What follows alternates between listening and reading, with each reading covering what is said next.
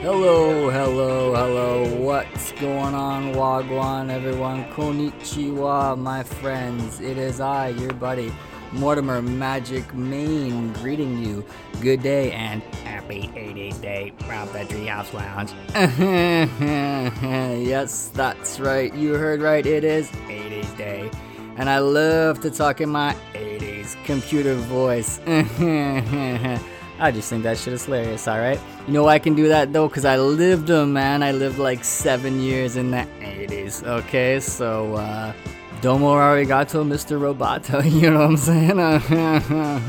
okay, yes, it is 80s Day. The track that we're gonna listen to is not recorded in the 80s though, but whatever, we're not rigid here like that, okay? Before we get into the music, let's talk about a quick shout out to our movie of the day, the movie that we list- that we watched earlier while we were setting up. It was 300, the story of the Spartan uh, defense against the Persian invasion, whatever, 2,800 years ago um, inspired by the graphic novel by Frank Miller, like Frank Miller stuff, like the movie 300. Pretty historically accurate too. Came out in 2007, I think, um, with using some new, I don't know, filmmaking techniques to kind of really make it look like a, a comic book, a graphic novel. So that was pretty cool. I'll give it a recommend. I bet you everybody's seen it. If you haven't seen it, you should definitely see it. If you've only seen it once, mm, you know, maybe you can watch something else. But uh, yeah, it was pretty cool. If you like action, man, that's that's the one for you, right? okay, moving on. Uh, let's talk about my grandma for a minute. Grandma. just kidding, just kidding. Chill out, everyone. Chill out. What up, though, grandma? Today is an especially lucky day because once again I get to play one of my all time favorite songs, okay?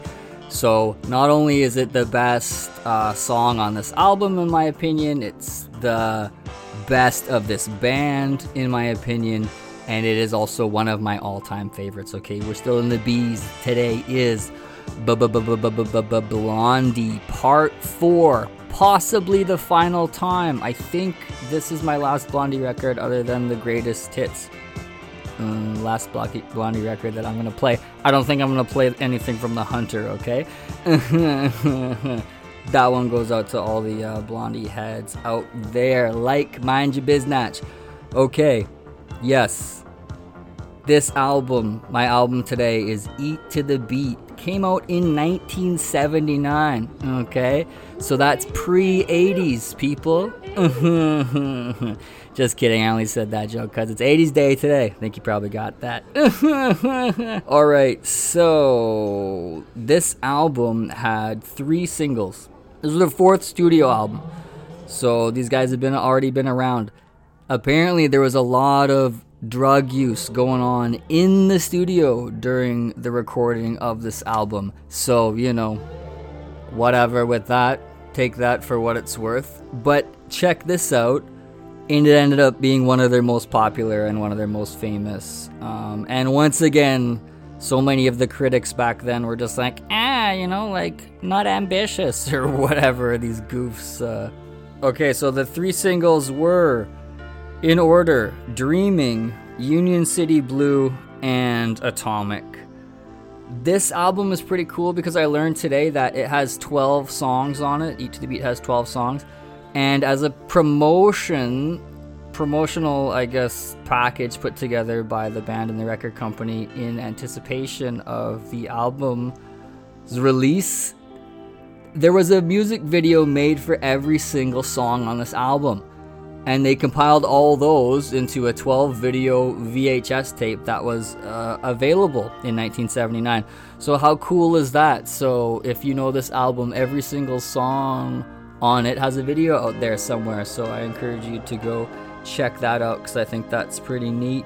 Okay, so here comes a Blondie story, and I guess this is my favorite Blondie story because I think this is basically my only Blondie story. This is a story of when I was lucky enough to see Blondie in 2014, I believe. They were playing at like uh, an outdoor festival that I went to, and I went with my friend Sean. And at that time, I was still in the Navy, and Sean was in the army. And Sean really wasn't a fan of the band at all, but he was a fan of going to, you know, see bands play and get hammered. This dude, my friend Sean, I would smell, smell booze on this guy's uniform. I was like, Sean, man, you gotta ease up, man. You gotta ease up on the booze. I don't know if he did or not. What up, Sean, though, if you're still out there. So we show up at the show, and it is during the summer. Massive crowd, okay? And uh, the only band playing that day that I wanted to see was Blondie. So we're kind of waiting and like we're positioned, and I have a, a pretty good vantage point of the stage. But it's at that moment where, you know, the band is probably about to go on in like 10 minutes that we realize we're out of booze.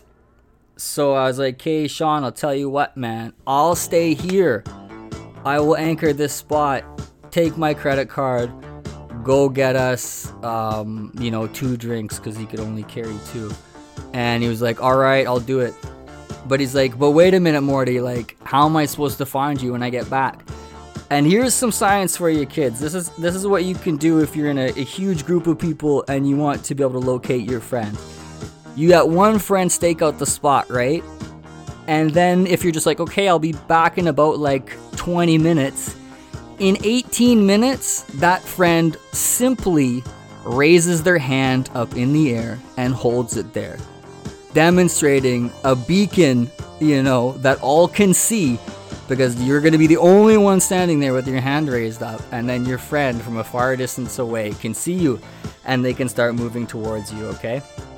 If that doesn't work, because some people are like, ah, like I don't want to look like a weirdo just like standing there with my hand up. Some people really care about, you know, what perfect strangers think of them. So here's the other technique in use. I like to refer to as echolocation. It's kind of like sonar. You're in a huge group, right? You've lost your friends. No one's has their hand raised up. You don't know where they are. Go like this. Try to make a sound like this. As loud as you can. That's it. That like one half second of sound as loud as you can. It sounds like a sonar ping. The idea is your friend who's in the crowd will hear it and return the sound like this. Uh. And you keep doing that and moving closer towards each other based on the echolocation. Okay, there, there's a hot tip for you. In real life, during this story, I was like, all right, Sean, I'll stand here with my hand up, all right? He's like, all right. So he takes off, and I stand there. And it's all good. I'm like really excited for, uh, you know, to see Debbie Harry in real life. So I'm standing there with my hand up, and the band starts playing, and uh, they're going through songs, you know, and I'm like, wow, okay, like Sean's not back yet. And then uh, they're about halfway through the set, you know, I'm standing there. I put my arm down for a bit, like to rest, you know, the right side. I put my left one up, you know, because I, I realized that the beacon is important for him to see, you know what? Otherwise, there's no way he's gonna find me. And he's got my credit card and my drink, right? And I'm thirsty, okay? They play the entire set, and Sean is nowhere to be found. And I'm just like, jeez, man. And then to top it all off, I mean, I'm still enjoying the show, right? But uh, to top it all off, they're like, okay, that was our last song, and Sean still hadn't showed up, and they hadn't played my favorite song yet, the one we're gonna hear right now. And then, you know what? Boom! Encore. They come back out, and then they play this.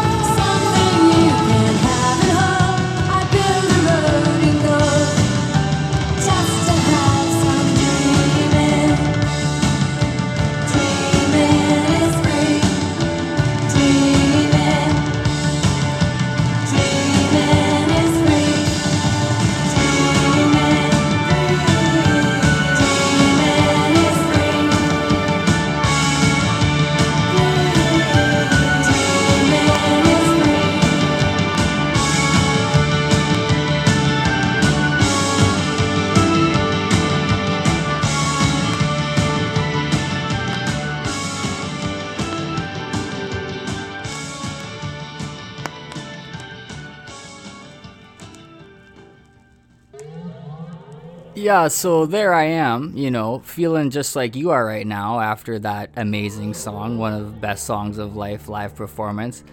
And, uh, you know, it's all good, even though there was no Sean.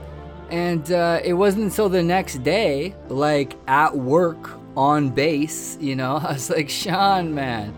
And he says to me, he's like, yeah, man, what happened? And I was just like, what do you mean, what happened?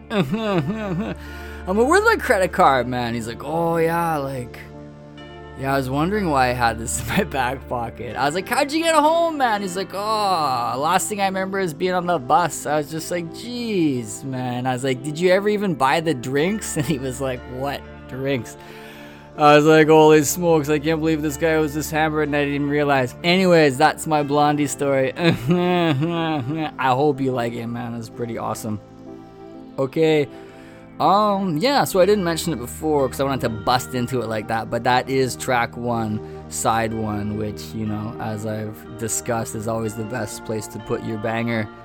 Apparently, I learned today that this song was inspired by Dancing Queen. And I was like, hmm, ain't that some shit? Isn't that the song I played uh, when we had our one ABBA episode? I'm pretty sure it was. And uh, Dreaming. which was the name of the song that we just listened to, in case you didn't know. that song was written by Debbie Harry and her then partner Chris Stein. Chris Stein said, "Yeah, we basically just totally ripped off Dancing Queen." I was like, "What?" I was like, "I was like, how how have I not made this connection before? How have I not noticed this?" But apparently, that's that's the straight dope. Check this out. I thought this was really cool. This song, this version that we just heard, the studio version was recorded live in the studio. So all the all the uh, musicians playing at once. The way it usually goes is each musician will lay down a single track with that one instrument that they play. So there'll be a drum track, a guitar track, a bass track, a vocal track, you know, and then those are all layered on top of each other, and that's how you can basically make a perfect song.